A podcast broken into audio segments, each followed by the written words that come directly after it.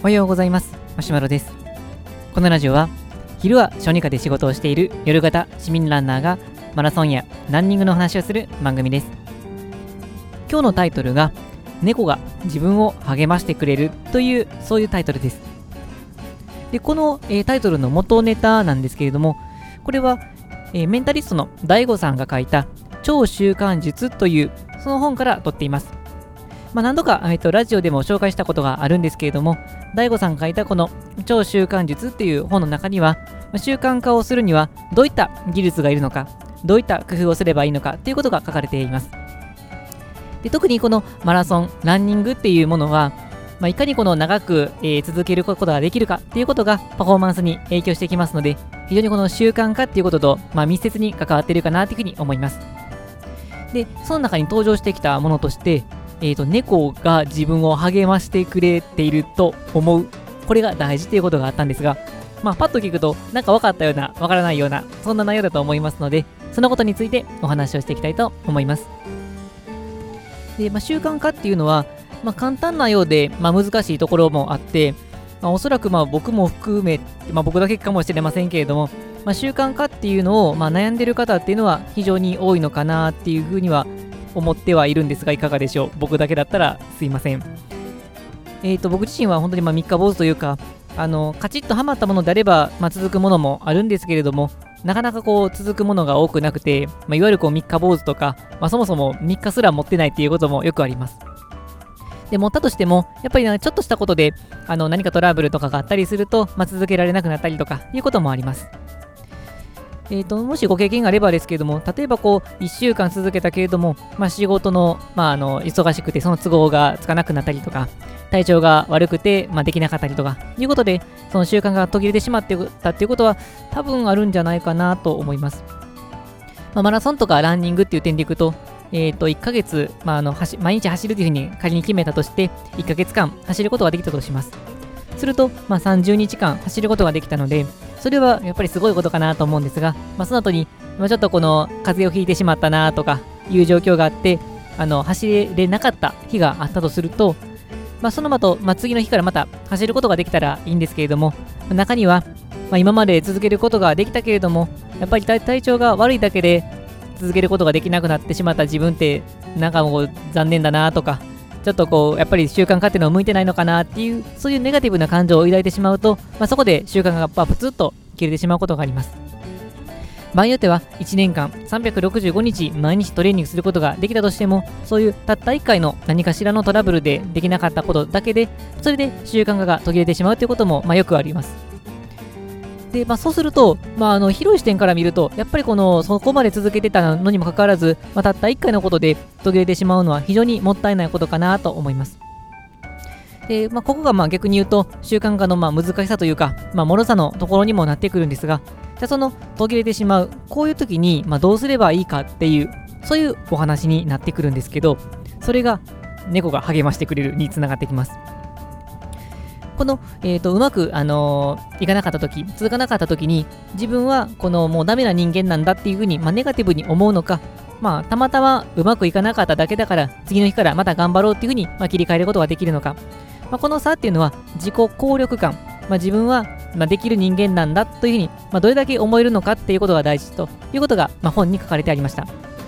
あ自分はまあできる人間なんだっていうこうプラスのイメージがあると、まあ何かしらの影響で、ま1日できなかったとしても、ま30日続けて、ま1日であれば、まやっぱり30分の1ですし、1年間だったら365分の1です。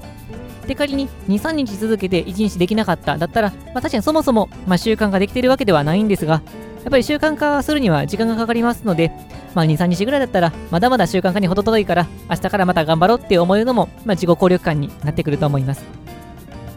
でそうすると、この自己効力感があればあるほど、まあ、切り替えることができると思うんですけれども、まあ、やっぱり自己効力感もみんながみんな高いわけではありませんし、ある一定以上の自己効力感を持っていたとしても、やっぱりその、えーと、トラブルとかいうことが大きければ、それに負けてしまう可能性があります。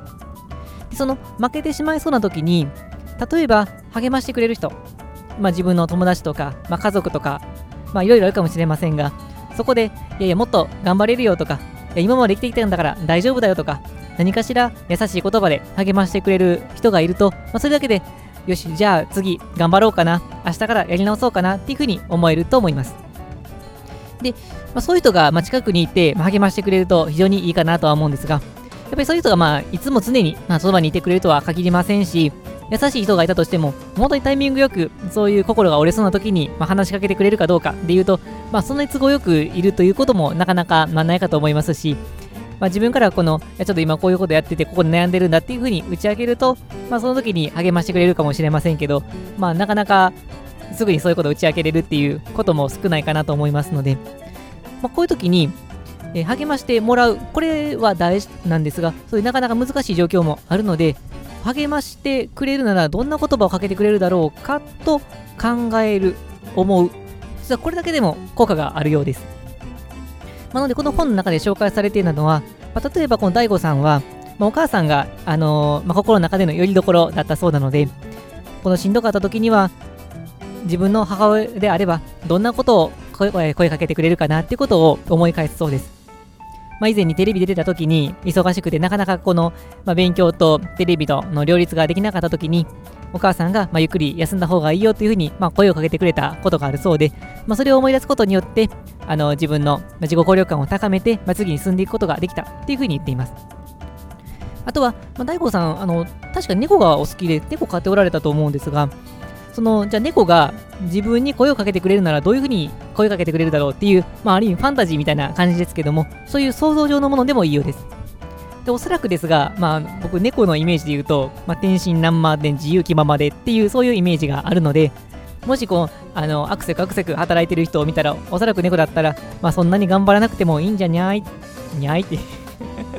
自分の言う時が若干恥ずかしいですが、まあ、そういう風にして、あの、ちょっと肩の力抜いて休憩した方がいいんじゃないかなっていう風に声をかけてくれるのかなと想像する。これだけでも効果があるようです。まあ、そうすれば、まあ、想像するだけであれば、まあ、すぐにもできますし、誰か周りにいなくてもできますので、まあ、そうすることによって、自分の習慣化を途切れさせることなく、もし何かつまずいた時でも、一旦肩の力を抜いて、まあ、次に進んでいくっていうことができるかと思います。というわけで、まあのー、近くに、まあ、すぐそばになかなか、まあ、タイミングよく励ましてくれる人がいなかったとしても、想像の中での猫が自分を励ましてくれるというふうに思えば、どんどんどんどん習慣化が身について、もしかするとマラソンが速くなったり、フルマラソン完走したり、サブスリーを達成できるようになるかもしれません。はい、というわけで本日の内容は、猫が自分を励ましてくれることによって習慣化が途切れなくなるかもしれない、そういうお話でした。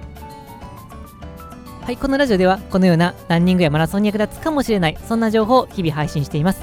また僕自身はブログやツイッターでも情報配信していますので、気になった方は概要欄の URL をチェックしていただけると嬉しいです。それでは本日も最後まで聴いていただきありがとうございました。きっと僕の想像上の猫も僕を励ましてくれると思いますので、今日もランニングを楽しんでいきたいと思います。